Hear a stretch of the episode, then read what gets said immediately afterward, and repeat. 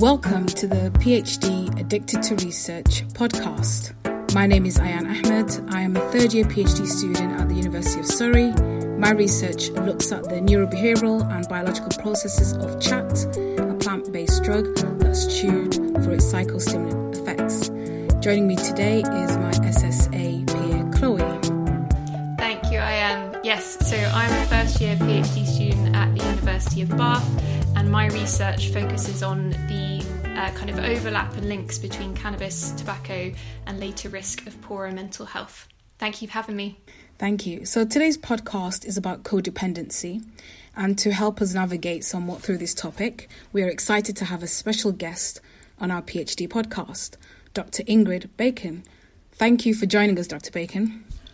It's lovely to be here. Thank you for having me. I am a mental health occupational therapist and a senior lecturer in mental health at Kingston and St George's University of London, and my area of interest is codependency. Amazing. That's quite a combination of roles you got there. Um, just as someone who's very new to um, the field of codependency, would you mind giving us an overview of what it is, maybe some definitions of it? Of course, yes. Um, so codependency is, is a very complex and contested concept. Um, I I like to think about codependency as a chameleon concept, which takes many forms and it's very difficult to understand and to define. It's a concept that has been used over many years in mental health practice, um, and it, it's very popular as well in in um, um, self help literature. In psychological self-help literature, it, it's a concept that emerged in 1940 um, in the context of treatment for substance misuse, and it's a very resilient concept that has been around for a long time and so it has developed over the years, capturing the views and opinions of different cultures, different. Um, uh, different treatment approaches, different models, and as a result, it has um, it has it, it, the concept has a complex and interconnected range of definitions and assumptions and models which uh, developed over many years. Wow, and is that why the term chameleon? So there's very, very much changing, kind of blending throughout. Yes, because it sounds like a quite, yeah, quite an old term. Yes, yes. I mean, it's it's it's an evolving concept is an evolving construct and i i understand it as a chameleon concept because it has taken many forms over the years, fitting the needs of um, communities, treatment uh, for drug, for alcohol, for um, uh, different um, communities in, in healthcare practice. Um, and it, it is an evolving concept. Um, people have argued that the concept, the name, the term codependence is outdated and perhaps people uh, we should come up with a new term for for, for this experience. Um, so over years uh, people have identified themselves as codependents. They have identified um, codependency as a problem. What i also did find interesting mm-hmm. was the fact that i initially thought codependency was only within the context of a romantic relationship. Mm-hmm. But just looking at some of the definitions and some of the literature out there, um, codependency can occur um, at work, you know, with a boss, co workers, friends, um, and family. But the reality is that um, there are many definitions um, there are many models of codependency. There are many elements and many factors associated with codependency.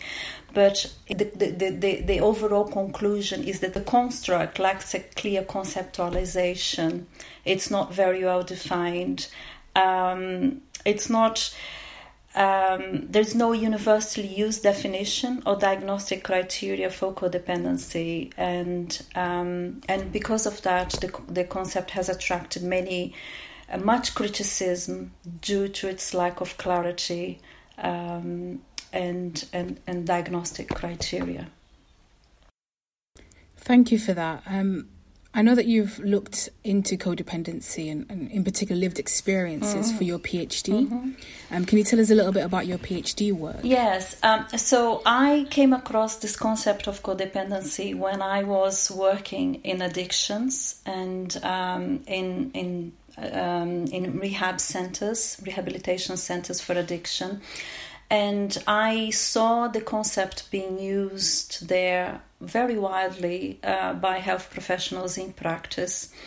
And as a, a, clinician working in, in the field of addictions, I felt the need to have um, to, to, to understand what the concept was about so that I could recommend uh, treatment, I could recommend strategies for my clients, for my, my patients and and that's when I came across with the concept and I started researching it. So it was before I I started my PhD that I started reading about codependency. I started um, exploring, investigating it to create to create uh, an evidence.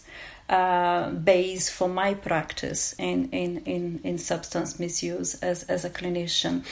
Um, it was at that time that I started to realize that actually codependency wasn't very well defined and there wasn't a diagnostic criteria for codependency and people were using it but there were no agreed definition or, or, or diagnosis or even treatment approach for codependency um, I then uh, decided to do um, a, a, master's in, in psychology. Um, that was back many years ago and uh, if, and I started to, then to research codependency as part of my um, my MSc in psychology, and the the my my research for my my MSc formed the base for my PhD. So basically, when I did my MSc, I did a, uh, a review of the literature that had been published at the time and later on, I had an opportunity to um, to do the PhD. I, I, I was offered a PhD studentship at Brunel University.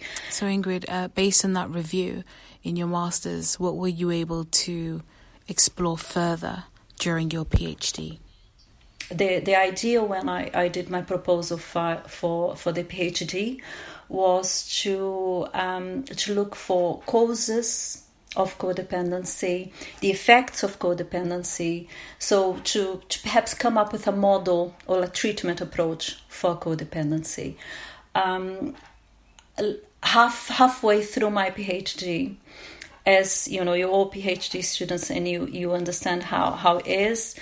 When I you know I, I immersed myself in the literature of codependency. I read everything that had been published. I listened to all podcasts, I, uh, interviews, uh, read all the books. I, I then started to understand that I could not um, explore codependency as an objective concept. And so uh, I had an epistemological turn, a shift and instead of seeing it objective as something that can be categorized, that can be quantitatively analyzed, I understood that the concept was uh, an evolving concept, a construct, and therefore it was too subjective uh, to be explored as something that was real, concrete, and objective and I had to look at the lived experience. So, how is it that people experience the, con- the concept? So, I had to look at it in a more exploratory way, um, and therefore, um, I had a shift throughout halfway through the, the, the PhD, changing from a quantitative exploration to a qualitative approach and um, I sought to look at the lived experience and I I explored the lived experience. Uh, so I wanted to look at the the phenomenon. So I used phenomenology as it was experienced by people who identify with that concept, who so self-identified codependents, and this shift was for me phenomenal because I could then dive into the world of self-identified codependencies or codependents and gain from their experience. So get an insider's knowledge of how it is to feel and to be a codependent.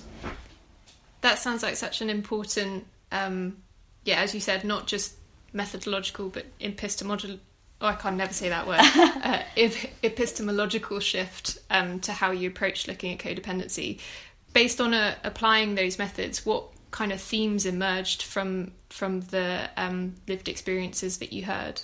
Um, for me, it was a privilege to um, to be able to um, sort of um, go into the into the lives so explore the life worlds of of people who um, identify themselves as codependents and and to be able to have their um, their knowledge and and their their experience.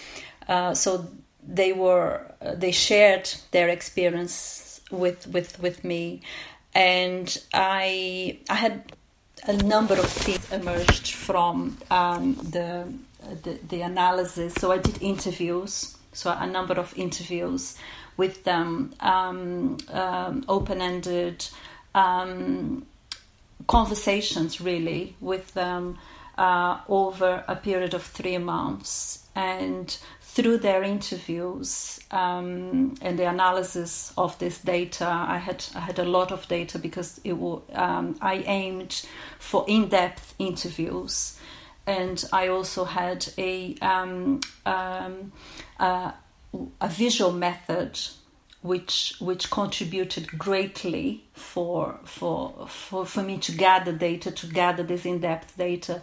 I asked the participants to bring a visual representation of their experience of codependency a symbol of their experience. So they brought photographs images um, sculptures paintings and and through that uh, um, image, uh, they talked about their experience in a more in depth way. Uh, so, as I said, many themes emerged from the analysis of this data. So, I had visual data and I had also um, interview data. Um, and for me, the most important themes were the, the, the first theme was that um, these participants um, identified codependency as a real problem in their lives. So for them, the construct, the concept of codependence was a real thing, which was uh, a surprise for me. They had a very medical understanding of codependency, and that label, codependency, was very useful for them because it helped them to uh, find meaning for a number of very distressful and difficult experiences in life situations that they were going through. So the, the label codependency served as an explanation for a number of problems that they were facing. So it was a useful thing for them. Uh, so that was my first theme. The second theme was um, their sense of self or lack of the, their struggles uh, with their sense, their self concept, the, the sense of who they were. Um, so they had, they, they reported to me that they felt like they, they were like chameleons. Um, they did not have a very clear sense of who they were, a very clear sense of self. They had a sense of self that was fragmented. They felt that they were all over the place. Um, it, they did not have a very cohesive, concrete sense of who they were. And as chameleons, they were trying to adapt to different situations in their lives to gain a sense of self from these situations, from these experiences. And sometimes these, these were relational experiences, sometimes they, these were occupational experiences, you know, sometimes was um, uh, partners, wives, husbands, girlfriends, boyfriends, but it was also sometimes to do with their work, their hobbies, um, and becoming over involved and over adapted with this experience. So the clear, uh, a lack of clear sense of self was a big theme. Another theme that was interesting was their engagement with life, the way that they lived life. They, they felt that there was a lack of balance in their lives. Um, so they were um, caught in extremes, and, and and some of them said to me, "I feel like my life is like a seesaw. I'm up and down. I'm emotionally up and down, or I am either doing too much working too much, producing too much, or doing too little, or doing nothing. So it was like a you know an up and down situation. So it's a lack of balance, lack of equilibrium. So and that that was um, manifested in different ways in their lives. It was manifested emotionally. It was manifested in their occupation, in their occupational life, and it was also manifested in their relational life. Um, and another thing that was very important as well was their childhood experiences. So they had all um, explored and investigated and looked at their childhood experiences, and they saw patterns in their lives, in their formative in their formative years, in their development, which they associated with codependency, which they associated with the problems that they had in the here and now in the lives that they were living. So they, so they all had experienced some difficult childhood uh, situations, which they then attributed to uh, their problems, uh, which they identified as codependency. And the final thing, which I, I, I, I, published a separate paper on that theme because it was such an, uh, a, a, unique theme that emerged from the, the interviews, um, from the data analysis, was their engagement with the support group for codependency and their experiences of attending the group, being part of the group, but also the role that that group had in their lives um, and that was that was also a, an interesting thing that emerged from from the, the research. Thank you for that. Um, just listening to you explain some of the themes that have emerged, um, were any of the participants um, at that time dealing with substance um, misuse, mm-hmm. and with regards to some of the themes that have emerged, had that contributed to them? In terms of driving and being the motivating factor for them to use and continue to use a particular uh, substance? It's an excellent question, and thank, thanks for asking this because, yes, what, what was very interesting in the data was the underlying experiences that these people had, these participants had. And, and how they came across codependency in their lives. Uh, and many of them came across codependency because of underlying mental health problems and also experiences with addictions. So, um, you know, we had particip- uh, a participant that came to, to, to contact with codependency because she had been, uh, um, unfortunately, going through a very difficult uh, um, period of depression.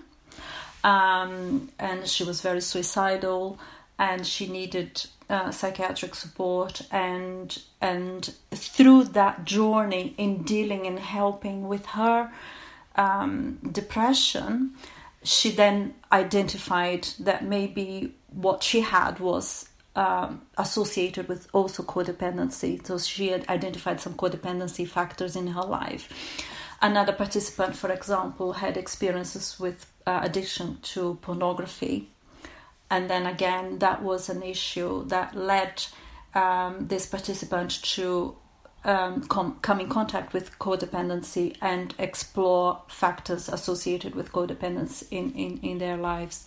Um, another participant had issues with drugs and alcohol abuse, and this participant, um, through trying to resolve issues with addictions in her life, she came across she, she realized that actually the underlying issue was codependency. And and she talks beautifully in the interview she talks about codependency as being the mothership of all addiction.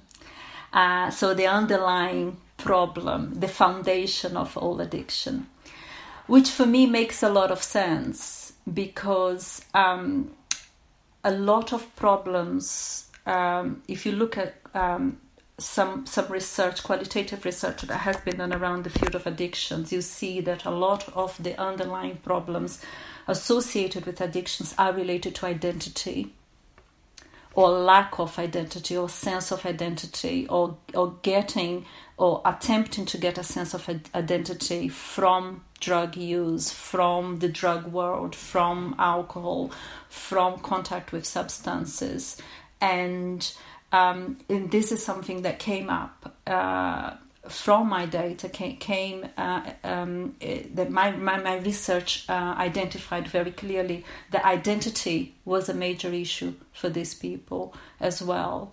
So it is possible that there is something to do with identity or lack of identity or this sense of self and self concept. Can I just ask? I know mm-hmm. that you've got some experience um, working in Brazil, but also West mm-hmm. Africa. With regards to like codependency and substance misuse, are there any like cultural differences in how individuals talk about their experiences of codependency? Uh, so, no, uh, I and this is what is surprising me, and and one of the my the recommendations that I made um, in uh, uh, that came you know came as a result of my research is that I think we need more research in in other countries and in other cultures as well there are many studies already coming from um, other countries. For, for example, we have studies in codependency coming from Asia, from Africa, from South America, from North America, from Europe. Um, but we need more.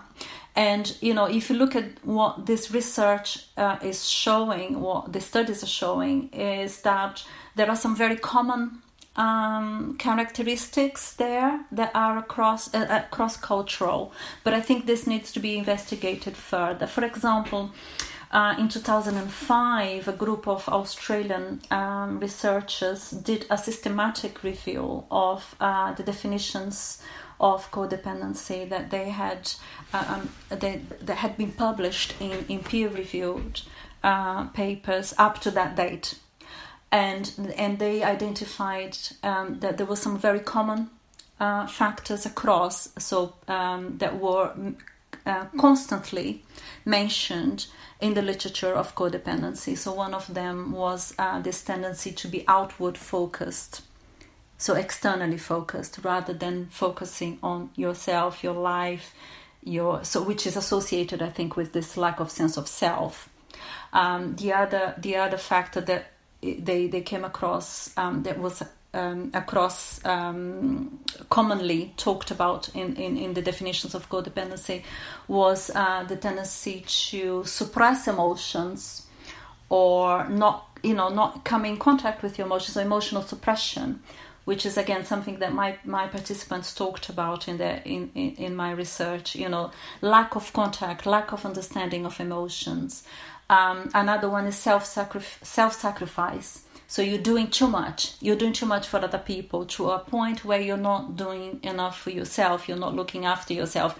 Again, something that my participants talked about. You know, I'm always doing too much. I'm always putting other people ahead of me. I'm always looking for the needs of other people above my own needs.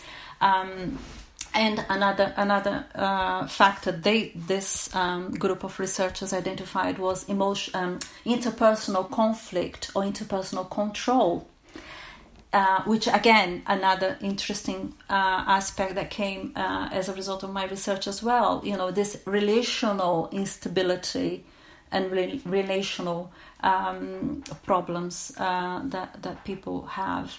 Um, so you know, but but again, these are very common uh, underlying issues that you see in in many other problems. You know, you see people with depression, you know, presenting problems like this. You see people with um, anxiety disorders. Um, you know, showing problems like this. So I think what is, and, and that's why I like to, to, to say that codependency is a chameleon concept because I think it, it's a concept that encompasses everything. and encompasses some very core issues that we have, that people have, which are then uh, which form you know um, which form the basis of you know some some difficulties that they have in life. So rather than thinking about treating codependency, what about looking at treating those underlying issues, those those uh, those problems, which seem to be underlying issues for many others, many other problems as well. Ingrid, you mentioned um, kind of potential changes in approaches to treatment there. What would you say the implications of your findings from, from your research and your PhD work have been, and would you say it's impacted at all um, on your clinical work? Yes, I mean, first of all, my my PhD. I, am I'm sure you, you, you will find that with your PhDs and your, your studies as well. Before it changes clinical practice, it changes me. It changed me you know it made me a different person because it made me more understanding of of of of others of other people's experiences it it it um and it, and it changed my practice very much um, I think what what uh, one of the recommendations of my research is that rather than using the label codependency and rather than um, categorize people into um, traditional diagnostic criteria. Um, instead of doing that, what about if we look at the person and their uniqueness and their needs as they are and, tr- and treat the individual? You know, um, and also how important it is and how therapeutic it is to have a, a, a safe therapeutic, a secure therapeutic um, situation where people can find themselves safe to talk about their experiences, to feel understood, to feel validated by their unique experiences rather than being labeled as you know you, are a drug addict or you are a codependent or but actually how beautiful and how important it is to have a safe and secure therapeutic relationship with that patient and to offer uh, a therapeutic um, situation context where they feel um, that they are contained that they are safe and that they are validated as an unique person. That's such an important point to make. Um, tailoring treatment for the individual and seeing them as a unique person so they're able to get the most out of the treatment that they're receiving at that time. Um, so, we're just going to ask you a couple of more questions, um, just off the back of what implication that has on your clinical work. Um, are you currently doing any additional research?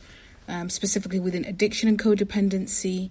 And I know that you've also got a book um, coming out soon. Um, what are we to expect from your book? So, the, the, answer to your first question is if I'm doing any, any more research in the field of addictions or codependency is, is no. And that's my advice to you if you are thinking about doing a, a, a PhD research. Choose your topic well. I mean, I started my, you know, as, as, as I said, you know, I've, I've been a clinician for 30 years and I started researching codependency probably as, you know, first years of my clinical practice. Um, and I'm still um, if I could say, stuck with the concept, and I think I will be for many, many more years to come. Um, so I don't intend to, to, to do any more research in codependence, and I really welcome uh, people who, you know, for, you know, other researchers who are doing that, and and and um, it's good you know knowledge is growing and developing and changing all the time and that's what we need. Um, i i'm looking at other other topics and other other um, problems to explore and to investigate. Um, and my focus but my focus at the moment is on finishing this book Uh, it is, you know, it's almost done. Um, I am on the third draft now, so it's been uh, reviewed a few times, um, and and sh- and will be published very soon. Um, and the idea is just really to um, so people have you know people have asked me Ingrid are you going to write a book about codependency and my answer has always been no I have written a 400 page thesis on codependency 100,000 120,000 words on codependency I have written papers on codependency I I, don't I don't think so. I'm not going to write a book about codependency. But people have been saying to me, people have been asking, but you need to to write something that people can read. You know, um, a PhD thesis, uh, scientific papers are great, but it, you know that language is not for everybody. You needed to make it accessible to everyone, to every every everybody. So the idea, really, what I'm doing at the moment is to condensing 30 years of clinical practice and, um, you know, um, 120,000 words that I wrote on codependency into a book that is readable, you know, manageable for people to to read and understand, and um, to you know for them to find some answers and solutions as well for some of the issues and, and, and struggles that they are facing in their lives. That doesn't sound like an easy task at all getting it from down from 120,000 to to kind of book format. Um, you you mentioned something there about um, you know the process of picking your PhD topic and and knowing you're going to be with it for a while. Mm-hmm. Um, one of the focuses of this podcast is on kind of drawing out tips from people's experiences of working in research and of doing PhDs. Do you have any top tips for for sharing with our listeners about undertaking research and undertaking a PhD? Well, I I mean what I can say to you is what I say to my students, my PhD students is that enjoy it. Um, this is a very unique opportunity that you will have, a very special time in your lives that's not going to come back. You know, um, it's a time in your life, it's a bracket, it's a window in your life that you have an opportunity to read and to sit with a topic that you love, that you like um, it's a, it's a time that's been given to you. It's a gift to you to be able to stay with it and study and read and think. It's a thinking time. It, it, it it's a time it's a difficult time because it changes you it's an you know it, it's a time that's full of anxiety as well because of all the demands that a phd has upon us but it is a very precious time and you know when you finish it you will look back and you will miss you will miss this you will miss this time you will miss this opportunity that you had. I don't think you know i, I don't think we value it enough. You know when i look in hindsight i look back my phd years i'm so grateful. So grateful for having ha- had that opportunity. Uh, for having had having had that that space in my life just sit and, and think about my topic. And and for science to have given me the opportunity to do that and then contribute to science even if it's a little bit you know like i'm doing here today you know a tiny little bit but contribute to knowledge and to science and and help other people in their own journeys. It's a privilege. So think about your your phd your phd journey as a gift and enjoy it as much as you can. That's my recommendation to you. Thank you, Ingrid. It was a privilege for us to actually have you on our podcast. Um, that's it for us today. We hope you enjoyed listening to this episode.